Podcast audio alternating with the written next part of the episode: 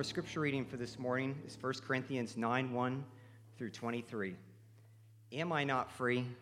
Am I not an apostle? Have I not seen Jesus our Lord? Are you not my workmanship in the Lord?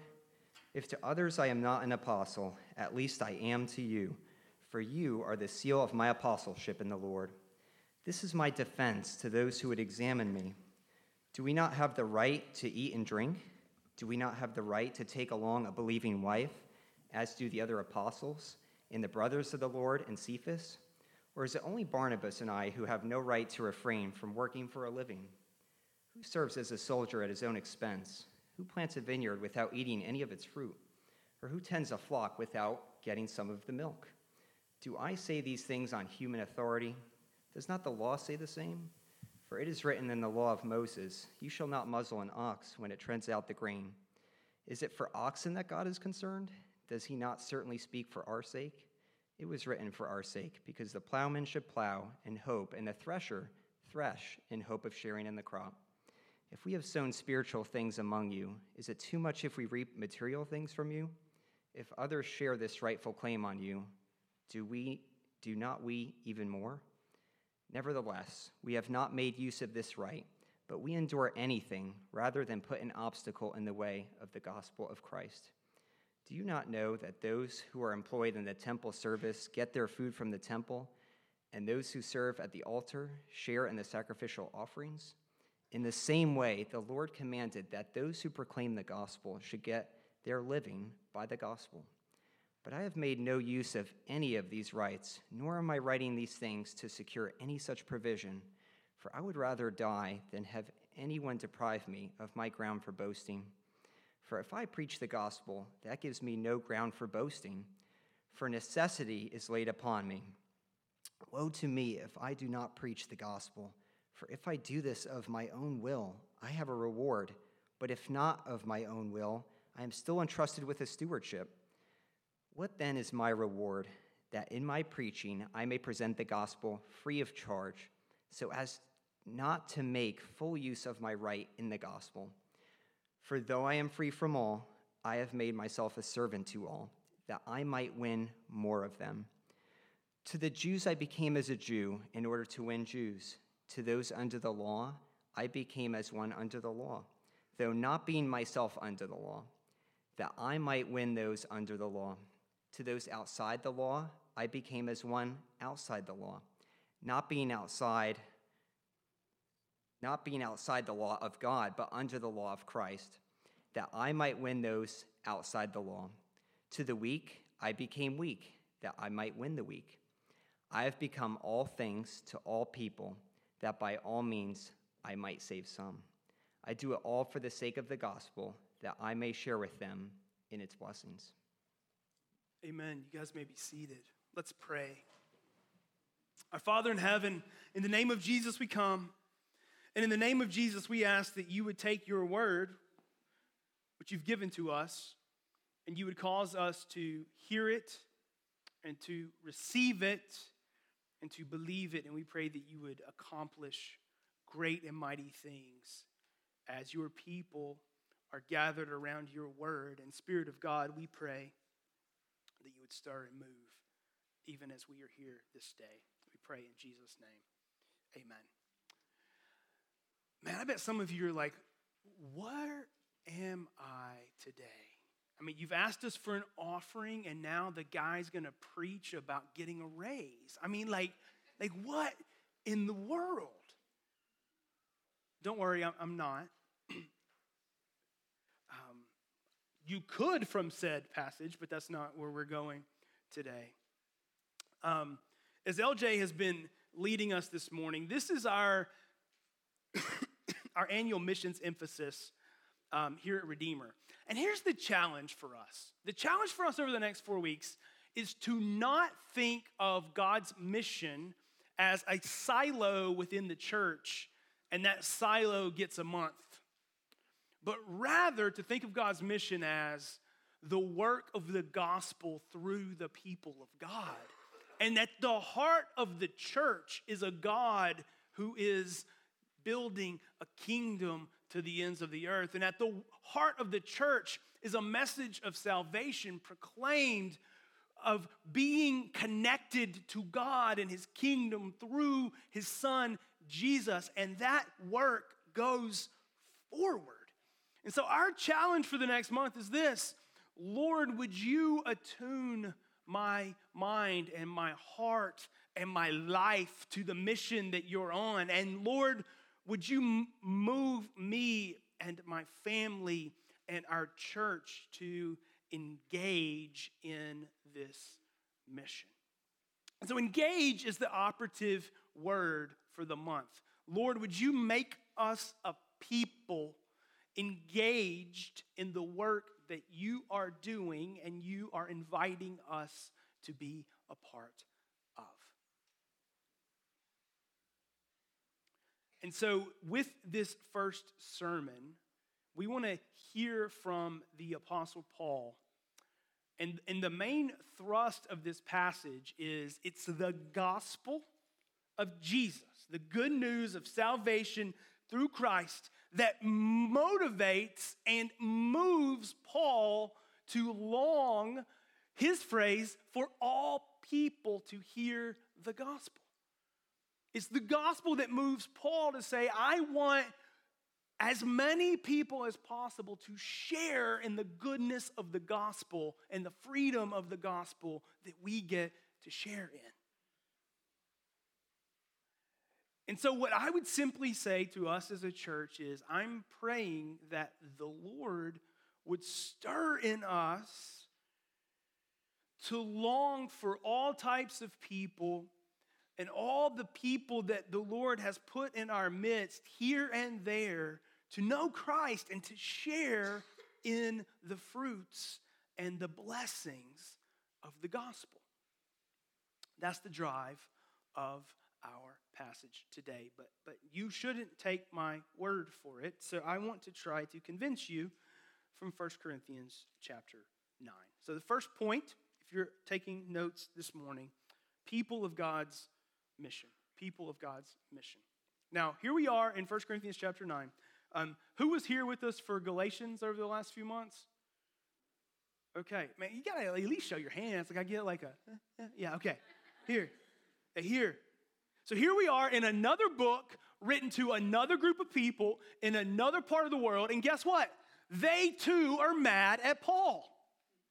And Paul is having to defend himself and his ministry and his approach to his mission,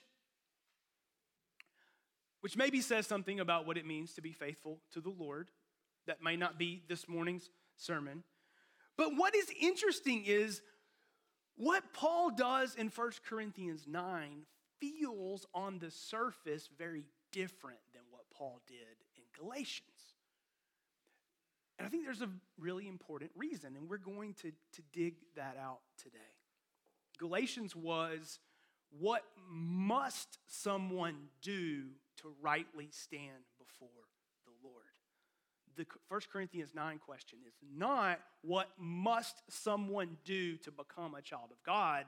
The First Corinthians nine question is, how does a child of God use and steward our freedoms for the mission of God? Those are two very different questions. Galatians would say, metaphorically speaking, You must, you don't have to wear a blue shirt to be a Christian. First Corinthians nine would say, I don't have to wear a blue shirt, but is it wise to wear a blue shirt for this particular moment where the Lord has placed me? So two very different questions that are going to feel very similar as we go through. The first point I want us to see is that Paul believes that the gospel of God calls Paul into a life of mission.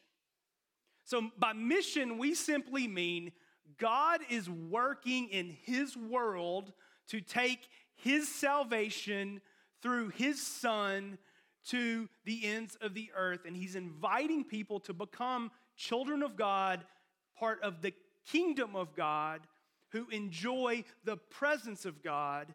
And Paul is, is ultimately saying that as child of God, he is compelled to proclaim gospel of God among all people.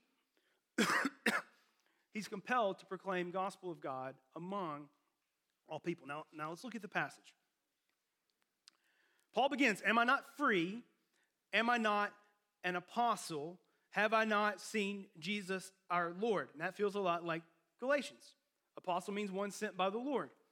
Then Paul says in verses three through eighteen, as one sent by the Lord, I have the freedom and the right to be compensated for my work as apostle.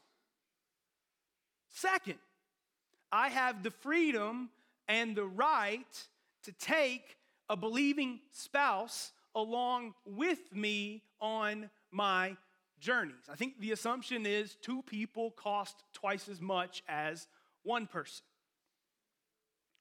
Third, I have the freedom to not keep a side hustle. I have the freedom to expect the people receiving the blessing of the proclamation and the preaching and the church plantings to support me in that endeavor. Paul argues this vehemently. He roots it in the Old Testament and he builds a case for it. But where that connects to our missions passage is verse fifteen. I have made no use of any of these rights, nor am I writing these things to secure such provision. Verse nineteen, for though I am free from all, I made myself a servant to all that I might win more of them. Verse twenty-three, I do it all for the sake of the gospel that I might share with them in its blessings.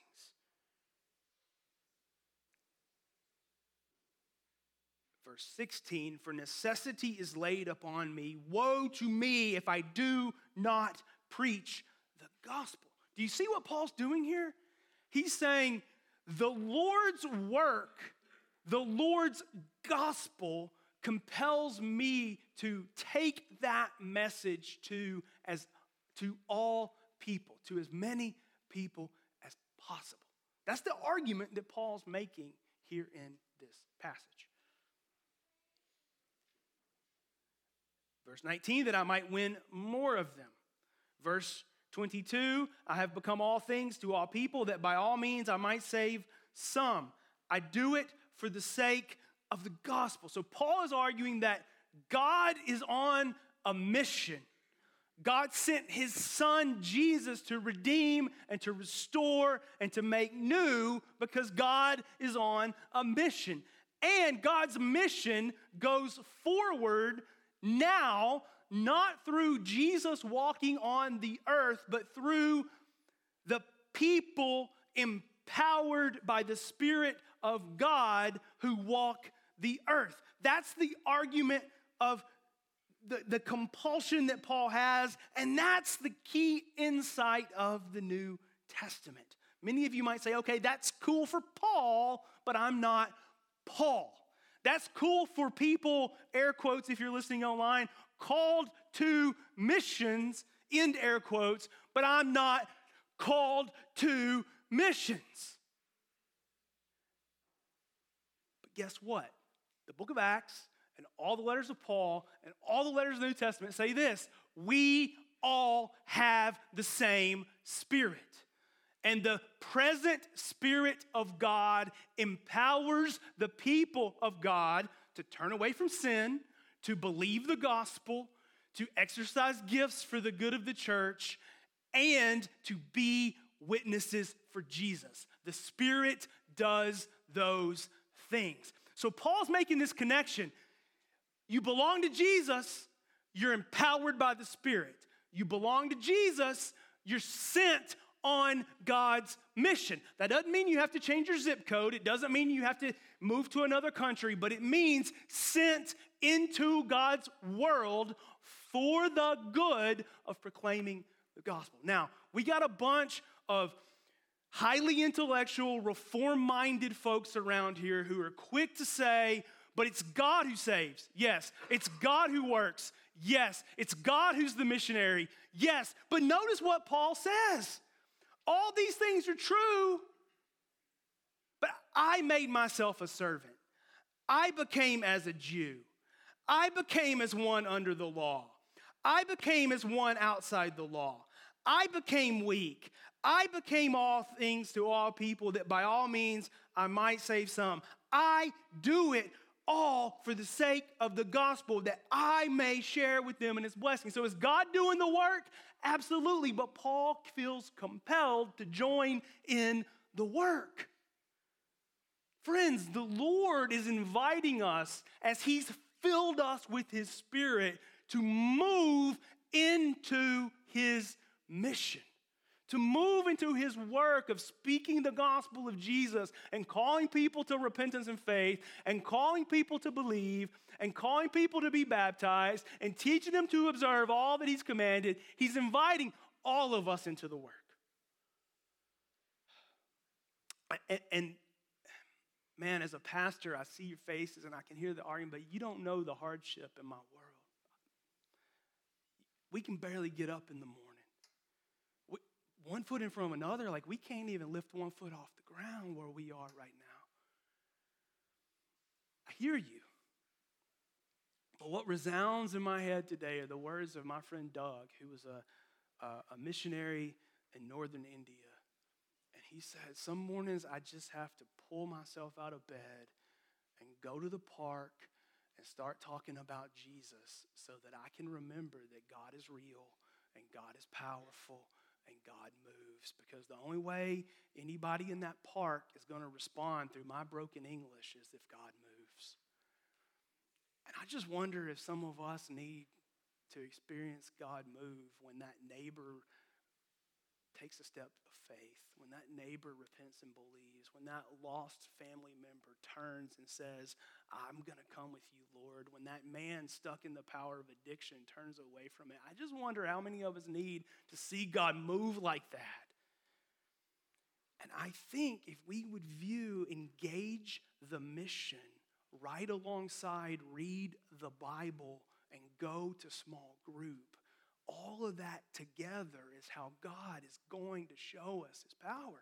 And you can do it in your workplace or your school or your sporting events or all the places. The restaurant you're going to go to here in a few minutes, just leave a good tip if you're going to share the gospel with them, please. And particularly if you're going to invite them to Redeemer, like a really good tip. Austin doesn't want to field those phone calls all week. Um. So guys, more than anything, this month, we're just praying that the Lord would do a work that would say, hey, Jamie, engage. Hey, Mosley family, engage. Hey, Redeemer people, let's engage. And I can say engage, engage, engage, engage until y'all all run out of here with your fingers in your ears and you'll get in your car and you'll go, I'm glad that's over. But if the Spirit of God starts saying, hey, engage. Engage, then we're going to move. So let's engage as the people of God's mission. And so my practically minded people might say, well, how do we get started? Well, that's what we want to help with this month. And what I want to speak to for the next few minutes is the attitude and the disposition that will get us started. The attitude and the disposition that will get us started. So our second point is stewardship and sacrifice. Stewardship and sacrifice. Hear Paul's heart here in verse twenty-three. I do it for the sake of the gospel that I may share with them in its blessings. Who's them right there? Who's them right there? It's all the people that Paul is serving in verse twenty-two. So the disposition and the attitude of heart that gets us moving in God's mission is this. I want that person to share with me in the blessings of the gospel.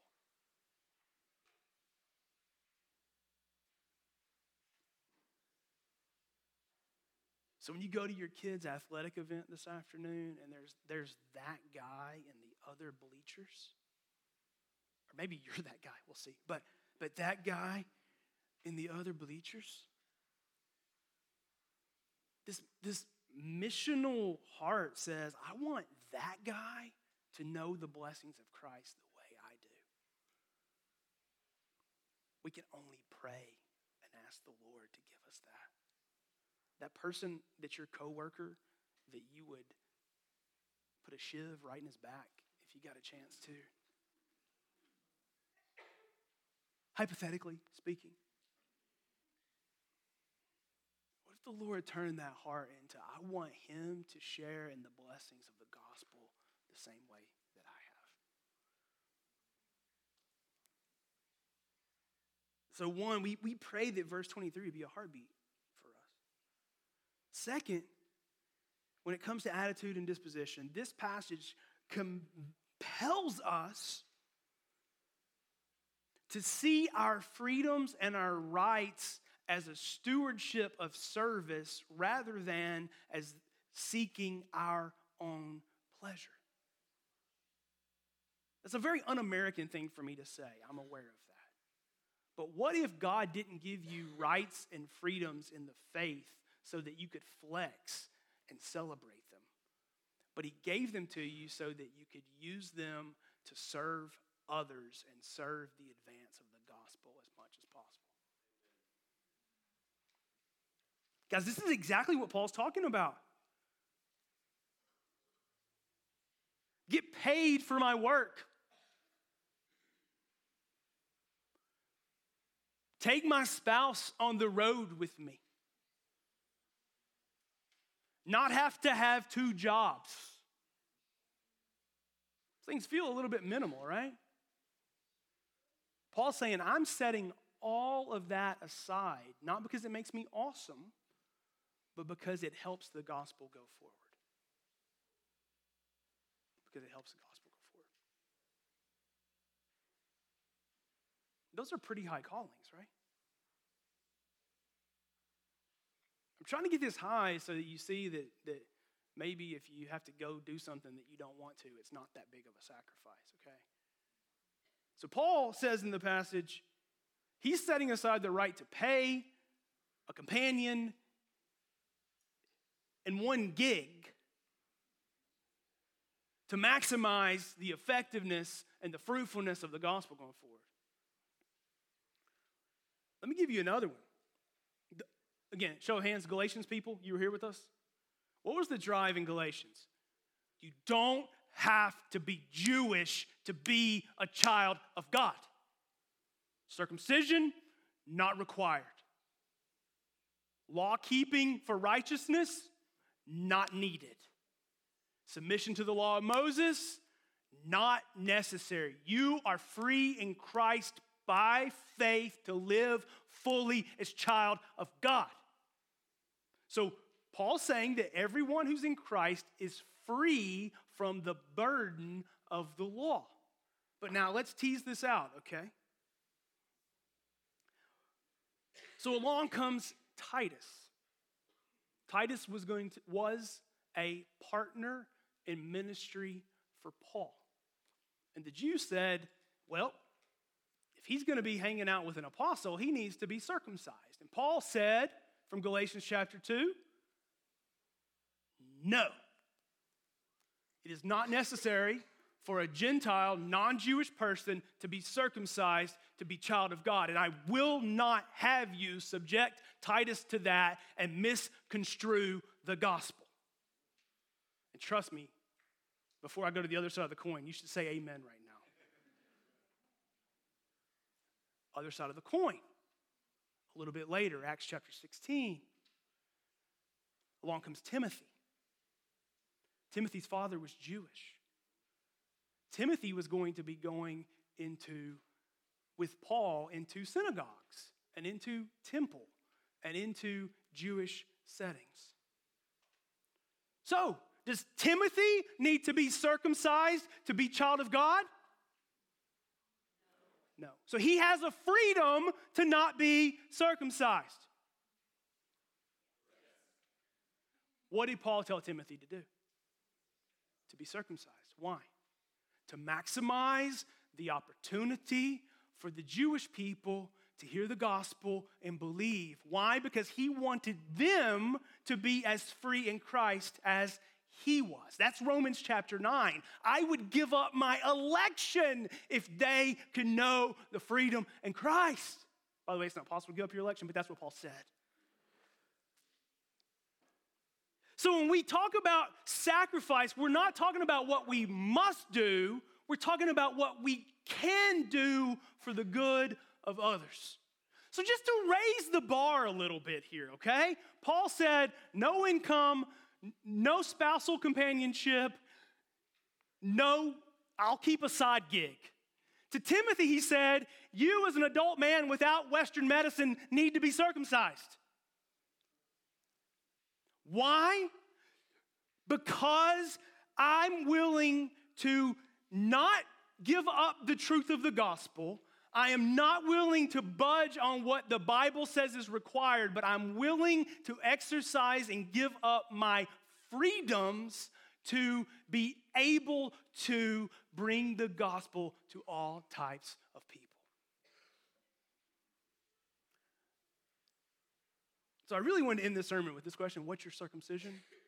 I'm not going to be so crass. Um, but maybe I should be. Except that you'll have some weird conversations with your kids in the car. So, but um,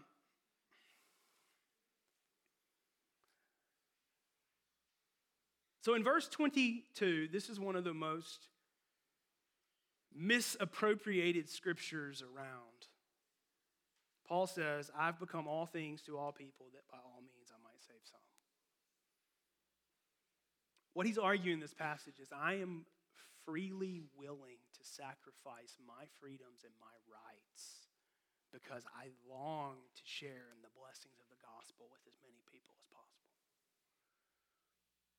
So I think the way this works for us is this. Number one, know what God requires.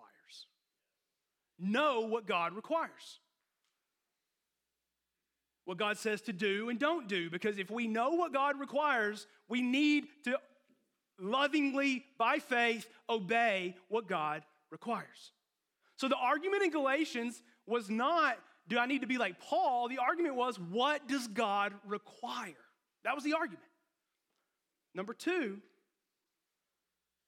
once I know what God requires, understand where I am free. Understand where I have liberty. Understand where I have rights that I could exercise. And then number three, ask, is it wise for me to exercise this freedom now? Or is it better to not exercise it so that I can enter into a relationship to help someone come to share in the blessings of the gospel? Now, friends, know what God requires. That's the same for everybody. But my answer to number two and number three might be different than your answer to number two and number three because God might be putting us in different places. See Titus and see Timothy. I'm still on team Titus. I'm just going to say it. But, but we might be in different contexts with different callings and different ways of life. Um, and so I would encourage us to be gracious with others as we try to navigate question two, what freedoms do I have? And question three, is it wise to do so? Now, our American version of this is usually around this. Which of my privileges am I not willing to give up? But if you've done any ministry in a cross-cultural setting, the tension of First Corinthians eight and nine just comes to the surface, right? As I remember landing as like a twenty-four-year-old guy that's been a Christian for about three years in northern India, and here we are at a temple. Like, okay, do I go in or do I not? By the way, I'm not saying the answer to any or all of these things is yes. I'm just bringing you into the tension, right? Do I go in or do I not? Do I take my shoes off in honor or do I not? When the sign says women in their menstrual cycle are not allowed in, do I ask the women in my group, like, should you go in or not? I'm not trying to be funny. These are very real scenarios. When my tour guide, who's Hindu, asked me to get my picture made in front of the God statue, do I do it or do I not? When the tour guide stops to pray at the statue, what do I do? When the tour guide stops to buy sacrifices for the statue of the God, what do I do? Well, I think the answer is, what does the Lord require? And do what he requires.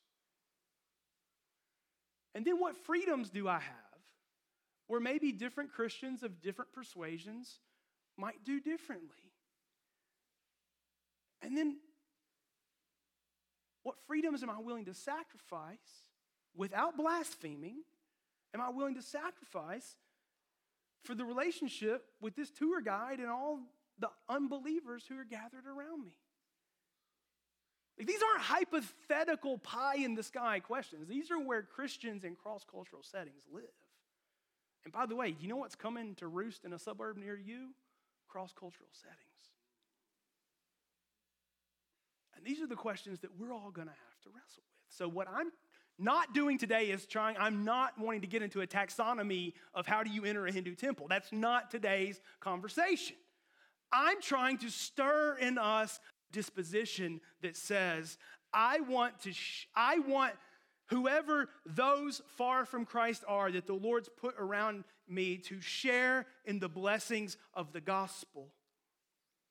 And I am willing to sacrifice my freedoms, rights, preferences, and styles for the good of others coming to know.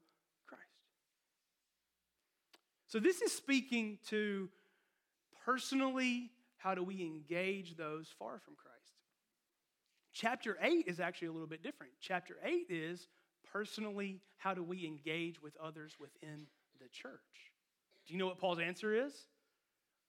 Know what the law requires and sacrifice your preferences to serve others, to serve the unity of the church. That's just a little free add-on from this sermon. So as we move into Missions Month here at Redeemer, as we move into being a people of God's mission, I just want you to, to ask this question prayerfully. Lord, would you convince me that I am compelled by the gospel to be one who engages the work of the gospel reaching new people? Two, Lord, would you put within me the longing of First Corinthians nine, verse twenty-three? That I want to share the blessings of the gospel with those who don't know Christ. And then third, would you show me the preferences and the freedoms and the rights that I need to set aside to engage this relationship and conversation and opportunity that the gospel might move to new. This is where the rubber meets the road. Do you know what's never convenient? Making a new friend. Do you know what's never convenient?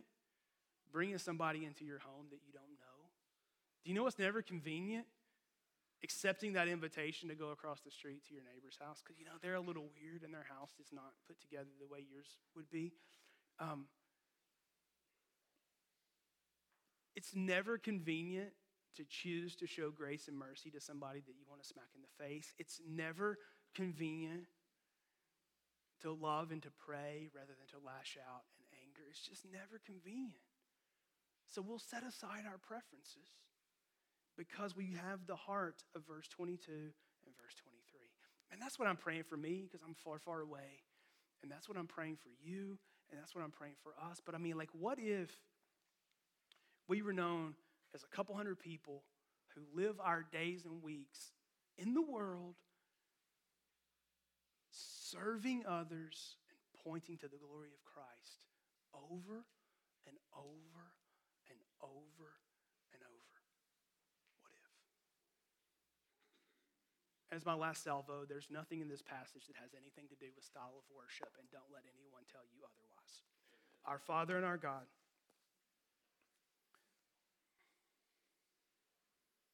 we pray now that you would take this word that has been spoken. And we pray that if it's true and right and good, that you would drive it deeply into who we are for the glory of your name. Lord, we know we need you to stir and work among us, so we pray you would do so now. Change who we are. We pray in the name of Jesus our Lord. Amen.